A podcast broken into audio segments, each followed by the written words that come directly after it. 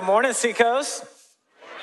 My name is Josh Walters. I'm one of the pastors here at the church. So glad that you are here to worship with us today. I want to welcome you if you're anywhere here at the Mount Pleasant campus or one of our offsite campuses or online, wherever you may be. We are excited that you are here. Really excited to kick off the Christmas season with you. Introduce, that's right. We got somebody excited. The Mount Pleasant campus pastor is fired up about Christmas. You can deliver his presence to 750 Long I'm just kidding. we are uh, just excited, man. We've decorated the house, as I'm sure many of you have, and just uh, something to celebrate. Excited for the hope and joy and peace of Christmas. I want to welcome you. If it is your first time here, we're especially glad that you're here. And what might feel big or overwhelming, we're hoping very soon feels like home to you. In fact, I want to give you a four week challenge. If it's your first time, we're spending the next few weeks looking at significant aspects of the Christmas story. And I want to challenge you don't dare miss a week. We've got some special things in store for you. Hey, before we start today, I've got two housekeeping items I'd like to talk with you about. The first of which is in regards to my role. For the last eight years here at Mount Pleasant, I've gotten to serve as the Mount Pleasant campus pastor. And this summer, we had some staffing transition that caused us to kind of look at our org chart, best position ourselves for the future. And one of the places we had some gaps was in regards to our weekend experience, what we do here in this room at Mount Pleasant and how it's broadcasted online and to all of our campuses. And so, about that time, God brought about Pastor Joel Delf to serve as our new Mount Pleasant campus pastor, free me up to focus. That's right. We celebrate Pastor Joel and honor him to focus in on our, our weekend experience. And here's why that is significant. One of my life verses is Acts 17 26, which says that God ordains set times and exact places for us to live. That means of any of the times in history, of any place in the world, God chose this place and this time for you and I. And it's significant for two reasons. The first of which is because we get to call Seacoast home. We get to be the family of God here in person and online. Had this been 40 years ago, Seacoast wasn't even here yet, right? But here and now it is. And God has established us as a family. The second reason it's significant is because we all experienced 2020 together, right? Of all the times in history, maybe faster than we wanted to, one of the things COVID did was fast track both our willingness and knowledge of how to experience life online. How many of you, out of curiosity, are still doing some aspect of your job online? Man, all over the place. Folks that weren't even too confident in the internet are now doing much of their life on it still. And on any given weekend here at Seacoast, we have roughly 10,000 people that join us online from every state in the US and over 150 countries around the world. And for any one of those people who join us, they do it for a number of different reasons. For some of them, it's because they're in a context where there is not a life giving church near them. Think about my friend Colin, for example. He lives in Iowa and attends online every week and saw that we were going to be having baptism in a couple weeks. He sent an email and said, Hey, if I fly in, can I get baptized with the church? I was like, Are you kidding me? Isn't that incredible? Joining us from Iowa, but he is super plugged in here every week, taking steps in his faith, growing, finding community. It reminds me of my friend, ah, that's something we could celebrate. I'm guessing, I'm guessing the, uh, the delayed clap there was a late picture. I was like, well, hey, yeah, let's keep on clapping. This is awesome. I'm just excited to be here. Think about my friend Kelly Hall from Syracuse, New York. Her mom passed away several months ago, and she Googled how to handle my grief and came, up, came across my grief message from several years ago when my dad passed. And at the end of that message, said, Man, we would love to walk with you in your pain. You can text the word grief to 320 320. She did that, signed up for a digital grief share group that started during COVID when all of our groups went online. And two weeks ago, I got to join in online with Kelly, her sister, and her dad, and about 20 other people, some of which attend Seacoast in person and others from around the country to share my journey of grief, hear their story. Man, we're looking in God's word together and crying over kind of the road that we've walked through. It's like, what a privilege, right? That God would entrust us as a church to have had the technology in place to step towards people in their pain, not just in a local context, but all over the world. Can we praise God that He would use us in that way? It really is incredible.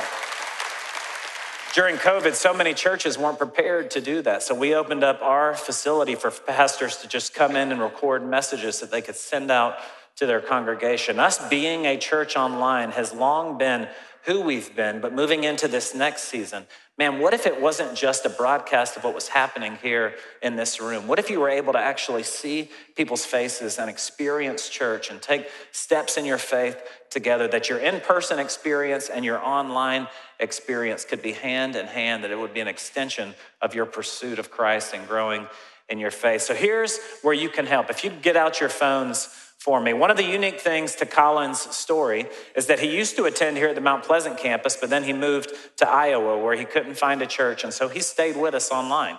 Well, in our database, it says that Colin is a Mount Pleasant attender who's not involved, when in reality, he's an online attender who's very involved. Brother just flew in from Iowa to get baptized. He doesn't miss a weekend, but we wouldn't have had a way of knowing that. And our vision is to create experiences, content, and community that is unique for you online, wherever you may be. And so if you'll text the word survey to 320 320, it'll reply, send you a link. You click on that link, and it's a two question survey that'll help us identify that in our database and best serve those 10,000 people all around the world. So, at any campus you might be at, online, pull out your phone at some point right now or during the message, text survey to 320 320. The second housekeeping item I wanted to talk with you about is in regards to legacy. Two weeks ago, Pastor Greg shared some vision for 2022, what we believe God is calling us to. We each got a string, tied it to a keychain or a purse to be praying into, okay, God, how might you be calling us to give? What might you be calling us to give? And today, just want to celebrate that here with the whole month of December before us still to, uh, to give. We've got $675,000 that has been given to Fund Vision for next year. Isn't that amazing? So generous and just exciting. If you want some more information on that, you can go to seacoast.org forward slash legacy. Well, let me pray for us and we will jump into the message. God, we thank you so much for this weekend. I'm, I'm thankful for all that you're doing online and how you've positioned us as a church to step into people's pain, to walk with them, help them grow in their faith, not just in a local context, but all around the world. Thankful that we're a church that is so wildly generous to give towards and provide for folks that we may never meet or know to help advance your kingdom. So God, we just pray that today that, that you would meet us right where we are, that you would prepare our hearts and minds to encounter you. In Jesus' name, amen. Well, this is the nativity scene Nativity. I always say nay. Everybody say nay. Nay. That ain't how you do it. Nativity. Nativity. Nativity. Nativity. Joel's shaking his head at me. I know, brother, it's hard. Nativity scene. Nativity, all right, nativity scene from my living room. And uh, it's special because Katie and I have had it for 20 years.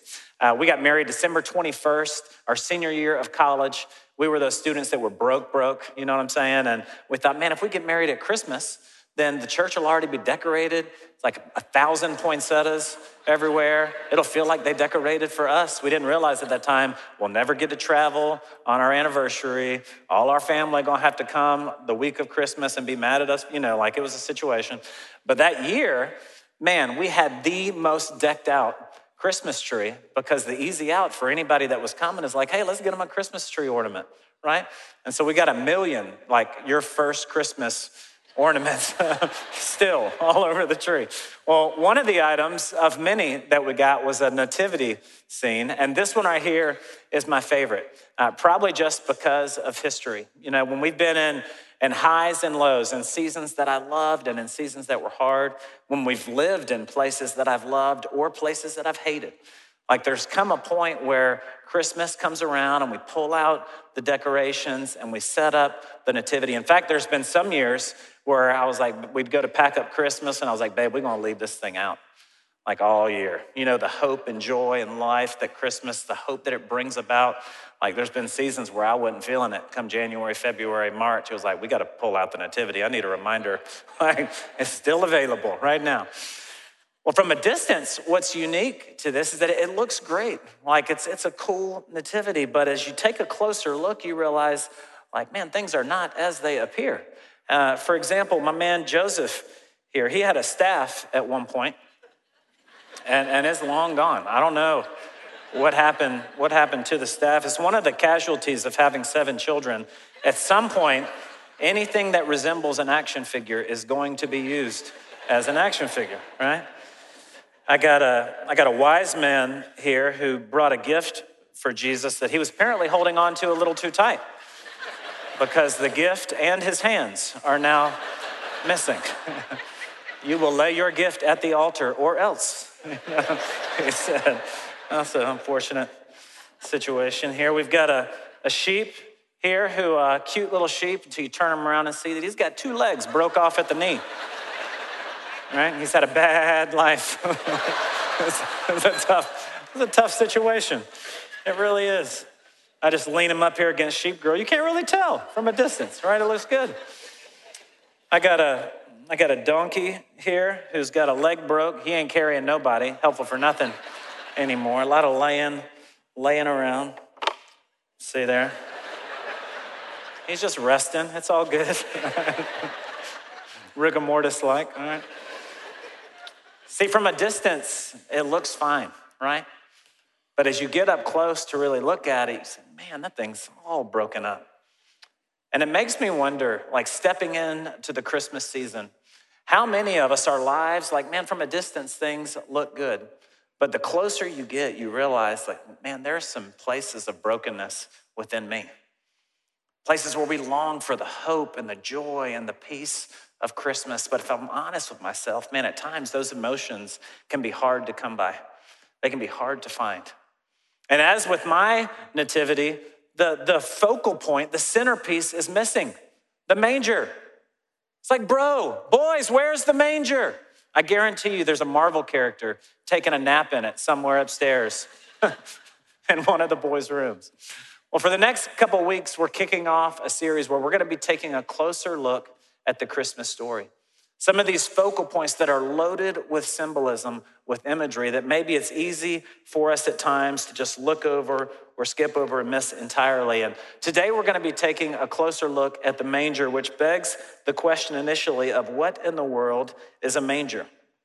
It's not a question that we, uh, that we ask very often because it's not a word that we use, right? Unless you are putting out decorations, send, sending a Christmas card, singing a Christmas carol, right? You don't use the word manger. So, so what is it? Uh, in Latin, the word literally means trough. It's a place where you would come and feed animals. And in scripture, it's used three times, specifically in Luke chapter 2. And the, the number three is significant. The fact that the repetition is back to back to back says to us, like, hey, lean in here, pay attention, don't miss the significance of this detail. First of which is in Luke chapter 2, verse 7. It says this She gave birth, talking about Mary, to her firstborn son and wrapped him in swaddling cloths and laid him in a manger because there was no place for them in the inn. And Luke 12, 2. This will be the sign for you. You will find a baby wrapped in swaddling cloths and lying in a manger. And again in Luke 2, 16. They went with haste and found Mary and Joseph and the baby lying in a manger. Now, it's easy to hear the reference here and think that it's just a, part of the narrative, right? The use of manger, that it's just an unfortunate bed for a baby. But the reality is, it would prove to be a megaphone for the ministry of Jesus. It was not random. It wasn't just the only place available. In fact, the first time that uh, Bethlehem, that the birth of Jesus is foretold, is found in Micah 5 2. It says this But you, O Bethlehem, who are too little to be among the clans of Judah, from you shall come forth for me one who is to be ruler in Israel, whose coming forth is from old, from the Ancient of Days. Most scholars believe this was prophesied 700 years before the birth of Jesus, which means that God had seven centuries to book an Airbnb, to put it on the heart of the innkeeper, to add a room on the inn. Let's renovate. Let's put a second floor on this bad boy, right? to change the travel plans of one of the other couples that were taking up a room so that King Jesus could have a place to stay, right? Plenty of time to come up with a plan B, but he didn't. And the reason that he didn't is because the manger was God's plan. Is it possible that though mentioned three times, that though our King and Savior would be born and to be found laying in a manger, that we've overlooked some of the significance of the manger? What might God be wanting to speak to us this Christmas that we could find there at the manger? A couple thoughts for us as to what we can find when we take a closer look at it. The first of which is this At the manger, I can find satisfaction for my hunger. Satisfaction for my hunger. Now, I want you to imagine this with me. It's 1140 on a Monday. You had a busy morning, the, you've been active, focused at work, and all of a sudden, about 1140, 1130, your stomach growls. It sends a signal to your brain like, bro, we need some fuel. Like, I'm running on empty, stomach's talking to me. So you start having a food fantasy of like, where am I go? What am I get to eat? What's close? What am I feeling like? So the question is, what is it? What is that place for you? My answer changes a little bit seasonally. Right now, my answer is Johnny Dogs over on Coleman. Mustard, ketchup, chili, onion, feta. It's an all beef dog. If I'm feeling really healthy, I'll get a turkey dog. I'll text Katie about it. Your boy's being healthy today, you know, whatever. But it hits the spot. What about 5:30 on a Friday? About to go out on date night. Y'all don't have a reservation. Your stomach growls, sends a signal to your brain like, "Hey, we need some fuel, bro. I'm getting hungry." Where do you go? For Katie and I, we're creatures of habit. It's gonna be one of three places. I'll either get the basil chicken at Basil, a Park Circle burger at Sesame, or the, the salmon lemon roll at Oku every single time, all three of those. Mm, hit the spot, right? We all experience hunger, and our bodies are designed to send a trigger to our brain to say, hey, you're getting low on fuel. You need some fuel. And what's unique to that is that it's a, a habit that happens every single day, over and over and over, meal after meal. The point is this the hunger within us for food is only one that can be satisfied momentarily. I can't satisfy tomorrow's hunger today, right? Because it's not here yet, regardless of how much I consume. Well, most of the nativities have a manger that looks something like this. And in biblical times, it would have looked more like a stone or a chunk of wood that had been honed out for food or water or something of that nature to go in. That said, there was one place for animals to go to get their full one place that they could go to have their hunger satisfied. Well, that is not the case in our culture. Anytime we have those hunger pains, anytime we start thinking about food, what I want, where I'll get it, there are infinite options for us to go and be satisfied. You could get a little snack out of a vending machine. You could get your food to go. You could go and sit in a restaurant. You could have it delivered to the office. You could pack it and bring it from the house. On and on and on. So many options and places where we can get our full. Well, in case we miss the imagery of the trough and the significance of there only being one place that we can truly be satisfied, God laid the same imagery over the town of Bethlehem. The word Bethlehem literally means house of bread. So get this vision God called for a couple who was traveling not from Bethlehem to spend the night in the house of bread where they would have their firstborn son upon which they would lay him in the trough that was used for feeding God's creation. Have you seen any of those memes that say, like, tell me you're something without telling me you're something? You know what I'm talking about? Three of you? Okay. Well, I, I made you, I made you one just so I could drive home the, uh, the point here. Tell me you're a Gamecock fan without telling me you're a Gamecock fan. These guys show up passionate, all in. We're painting our chest, bro. You know, they're fired up but they also have the look of epic disappointment and confusion. Especially the O, right? Look at him like, oh, story of my life, right?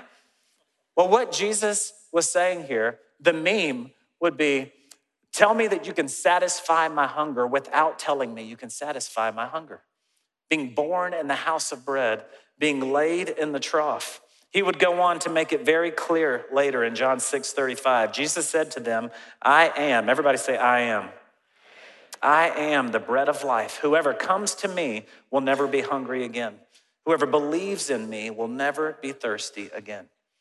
Now, do you think he was saying that whoever comes to me is never going to long for a Johnny's dog again? It's like, Lord, I hope not. You know, of course, of course not. Our, our physical needs mirror a spiritual reality for us. And all of us hunger for things deep within that no meal could touch. We hunger to be known, to be loved, to be befriended, uh, to be precious, to be pursued, to be cared for, right? And just like we'll do with the meal to meet a physical need of ours, oftentimes we'll identify people or behaviors or seek after possessions in hopes that they would meet or satisfy a deeper spiritual need within us. We'll go to work and give ourselves to hustle and accomplishment in hopes that it would meet a need within us. We'll hang out with friends and hope that their company and encouragement would satisfy a need within us. Man, we'll hustle and hustle for all kinds of stuff in order that acquiring it would meet some kind of need within us. But the message of the manger is that there is one place that we can go, one person who can truly satisfy the hunger within us, and his name is Jesus. So, the question for us to answer today is what am I hungry for? What am I hungry for? And I'm not just talking about lunch today, like what are we gonna go eat? I mean, what are the, the deep soul, hangry longings within you. That you know, like, man, the closer you might get to them, if you're giving yourself to other things, you realize, like, man, this, this isn't gonna satisfy. Or maybe you, you got hold of something only to realize, man, that was empty. You thought it was gonna be this guy or this girl, and you realize that that, that didn't do it. Is there anything within you that you're longing for, that you're hungering for, that today you would turn to the manger? Say, Jesus, I acknowledge that you are the only way.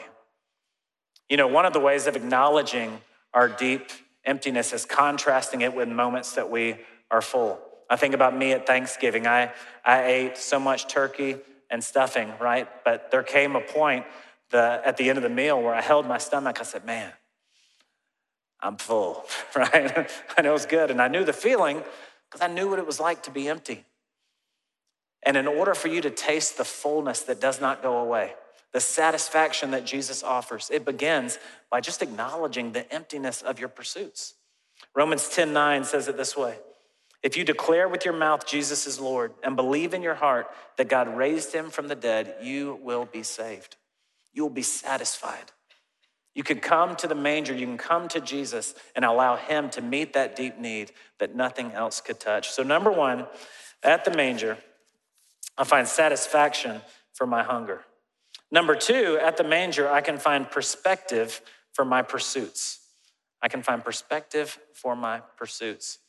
For anyone in the house who's recently had a baby, when you bring the baby into your home and it's time for them to go to bed, help me out here. You put them in a in a crib. That's right. You put them in a crib, a bassinet, a DockATot, something that's going to be comfortable for them. Cribs are largely a Western invention, as is the thought of putting the baby in a whole other room by itself. In Jesus' time, the baby would have been in one room with the mom and dad and all the other kids on a, a big bed that was more like a mat of sorts. Do you know how long ago it was that birthing moms put their newborn baby in a trough when that was common practice? Anybody? Never. Like, they didn't do that, right? The manger was the sign.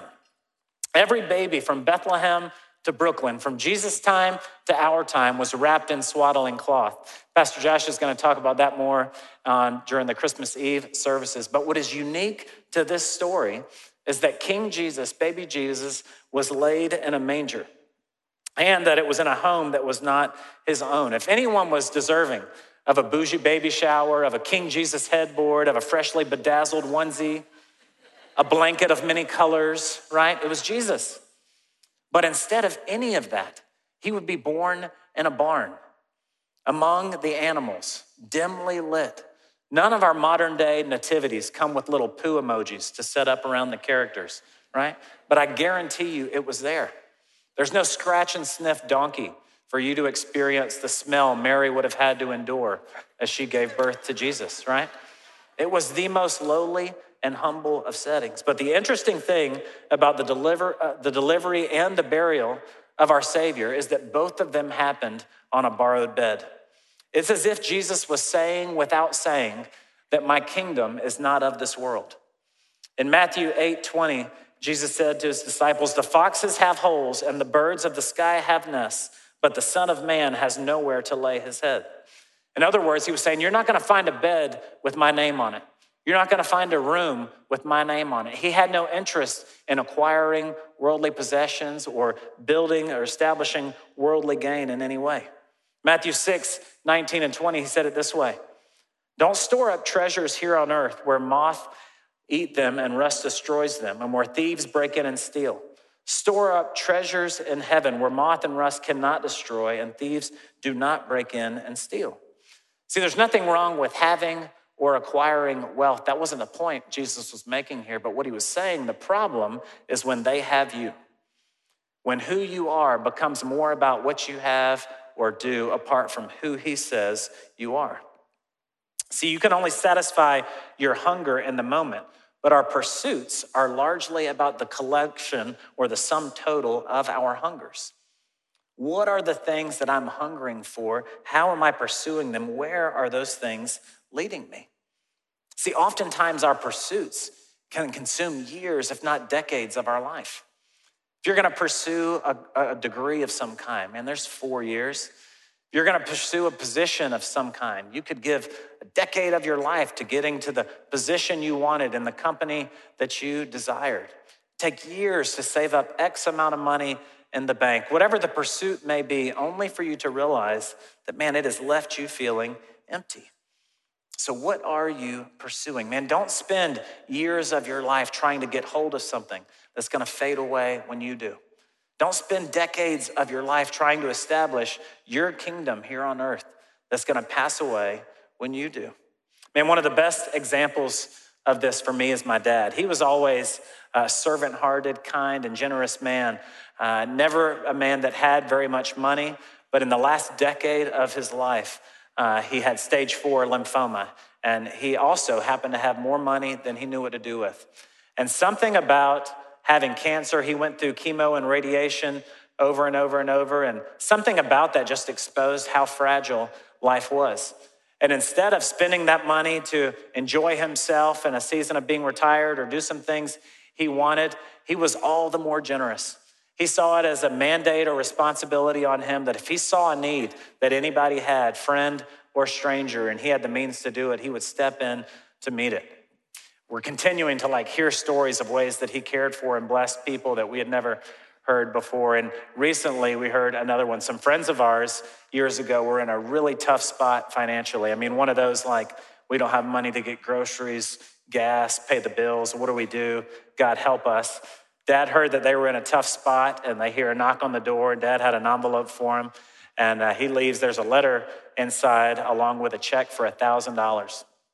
And it was one of those like game changing gifts for them, like really just touched their heart. And so, so moved them that they vowed, like, okay, God, if we ever have means, we want to be the family that gives the game changing $1,000 to the person in need. Well, this year, our oldest daughter, Anna Jay, is going to be graduating and going to college. And so she's been all excited. As the parent, I've been like, Dear Lord, please help thine child get a scholarship. You know, will you provide it for thee? You know, like, I got a clue how we're going to do this. And so Anna Jay gets a letter in the mail with this story about how my dad showed up for this couple. And they said, Hey, as you start this journey, we know you're praying through scholarships. We want to give you a gift of $1,000, just believing it's going to bring about breakthrough and be the game changing provision for you. I'm telling you, man, the, the pursuits my dad chose to live out, having cancer seemed to change, change his pursuits. And I think often, like, man, we don't have to have a diagnosis to change our pursuits. I can decide that I want to live different today because here's what I know so many of my hungers are about me. And consequently, my pursuits become about me. But my dad's generosity, man, it, it left a legacy and modeled a lifestyle for me that is far greater than any dollar he could have left that I could have spent in his name. It's changed me, it's changed this couple. And when we get a vision about laying down our lives and living them for others, not only do we experience the fullness of life that He came to offer, but we get to be used by God every single day in helping establish His kingdom in the lives of others. So, number one, at the manger, I can find satisfaction for my hunger. Number two, I can find perspective for my pursuits. Number three, I can find rest for my weariness. Rest from our weary. How many of you know there's a big difference between being tired and being weary. Being tired is defined as the need of sleep or rest. Being weary is defined as being reluctant to see or experience any more of something. Men, are there any areas of your life you're finding yourself weary? If ever there's been a time to experience it, it's now. Of division, of politics, of COVID, of protocols, of health issues, relationships, drama, so many different things that we could find ourselves weary of. I want you to imagine with me the, the imagery that I just can't shake in my head is this picture of baby Jesus laying in a manger, right? Amidst the smell and mess. I ain't never seen a tidy manger, right? A neat manger. But the only other detail in all three of those passages that list the word manger is that they would find Jesus laying in it. And the imagery is so sweet for us because his birth wasn't reserved for the tidy, for the neat, for the organized, right? But for the humble and lowly of heart. There we found Jesus laying peacefully among the mess. I think about him being on the boat with the disciples amidst the storm, taking a nap. They're freaking out about everything going on around him, and he gets up to rebuke the wind and rebuke the waves. I don't know what areas of your life you might find yourself weary today, what areas you might find yourself discouraged, but we need to remember that King Jesus was laying amongst the mess he, being the Prince of Peace. And in the same way, in the mess and chaos of our lives, He can establish that as well. In Matthew 11, 25 through 29, He would make that clear later in His ministry. He said, Come to me, all who are weary and burdened, and I will give you rest. Take my yoke upon you and learn from me, for I am gentle and humble in heart, and you will find rest for your souls. It was a message in the manger without words that would later become the anthem of his ministry. Jesus was constantly connecting dots between how he started and who he was. We have an opportunity to take a step towards the manger every single weekend, towards the one place, towards the one person that can truly satisfy when we go to receive the Lord's Supper. In 1 Corinthians 11, he would say it this way The Lord Jesus, on the night he was betrayed, took the bread, and when he had given thanks, he broke it and said, This is my body, which is for you. Do this in remembrance of me. In the same way, after supper, he took the cup, saying, This is the cup of the new covenant in my blood. Do this whenever you drink it in remembrance of me. See, every weekend as we receive communion, we have an opportunity to step towards the manger, to remember the one who can satisfy our hunger, who gives perspective in our pursuits, and who does the third thing that I can't remember the language of the point rest for the weary. There you go. rest for the weary. A couple weeks ago, my wife and I went to Mepkin Abbey, which is a monastery out near Goose Creek. And uh, each year they have a, a series of nativities set up, 95 this year from all over the world, from Uganda to India to Goose Creek and everywhere in between. And each of the nativities reflect the culture that they came from in terms of clothing that people wear and uh, different components of what the manger might, might have looked like. But the one thing they all share in common is that all eyes are fixed on the baby in the manger. And this year, as we walked through it, you vote on your favorite one and tell the people, and the last one is outside. And so I walked out towards it, and it was a more true to scale uh, biblical manger large chunk of wood honed out in the middle. And so took a picture of it. And I was surprised as I walked towards it to see when I got there and looked down that there was a mirror inside of it. And up to this point, I've always seen the manger, this trough, as just a detail in the narrative of the story, right? But I've never seen myself in it, or more importantly, I've never seen the symbolism of who Jesus was and what he represented laying in it. But it was as if, in the same way that Jesus connected the dots between his manger and ministry, that he pulled that thread to also connect me. His manger, his ministry, and me. His manger, his ministry, and me. And in the same way, he came to satisfy hunger and give perspective to our pursuits, to give rest. In the same way, all of that was modeled as a baby. In the same way that he declared it all so clearly in his ministry. That promise is available for me today. That promise is available for you. Man, the feelings might be far off. There may be places of your life that seem broken and busted. But man, if we will consider the baby in the manger, the promise is for us to experience, for us to step into today. Let's pray. God, we thank you so much for this season. And I'm just so grateful for the collective focus. And the same way we see in all of the nativ- nativities, the focus on the baby, the focus on the manger. And I just pray for each of us today. God, you know where our hearts are at. You know the deep needs within us. You know the emptiness of, of hungers or pursuits we might be giving ourselves to. But God, I just pray today that your, your promises would be uh, grasped by each of us, they would be made real, that we might experience the peace, the joy, the hope of Christmas. Might we encounter you in Jesus' name, amen. Well, hey, if you're new here to Seacoast, this is my favorite part of every service. And man, you are in for a treat. You really are. I want to invite you just to stay in your seats for a moment and let what you're about to experience just kind of wash over you. But I want to invite you to consider two questions God, what are you saying to me? And what am I going to do about it? And maybe for some of you, it's about the, the hungers within you. Maybe you're not feeling satisfied. Maybe you've been going after some things other than Him or some things that before were above Him. You could go to a cross, write those things on a sheet of paper, and say, God, I just wanted to acknowledge that these things are, are not satisfying me. I want to turn to you. Would you satisfy me this Christmas? Maybe for others, it's about your pursuits, behaviors, things you've been going after for a while that you want to acknowledge as empty. You could go and light a candle. Say, God, by the power of your Holy Spirit, empower me to pursue you day after day, moment after moment, that I might walk with you. There's some that might be feeling weary today. And like, God, would I experience, would I taste some rest this Christmas season? You can come and receive prayer from our prayer team. They would love to pray over you. After we've had some time to respond personally, we'll sing and celebrate an awesome God and give of our offerings generously. So, what's He saying to you? What are you going to do about it? Let's respond together.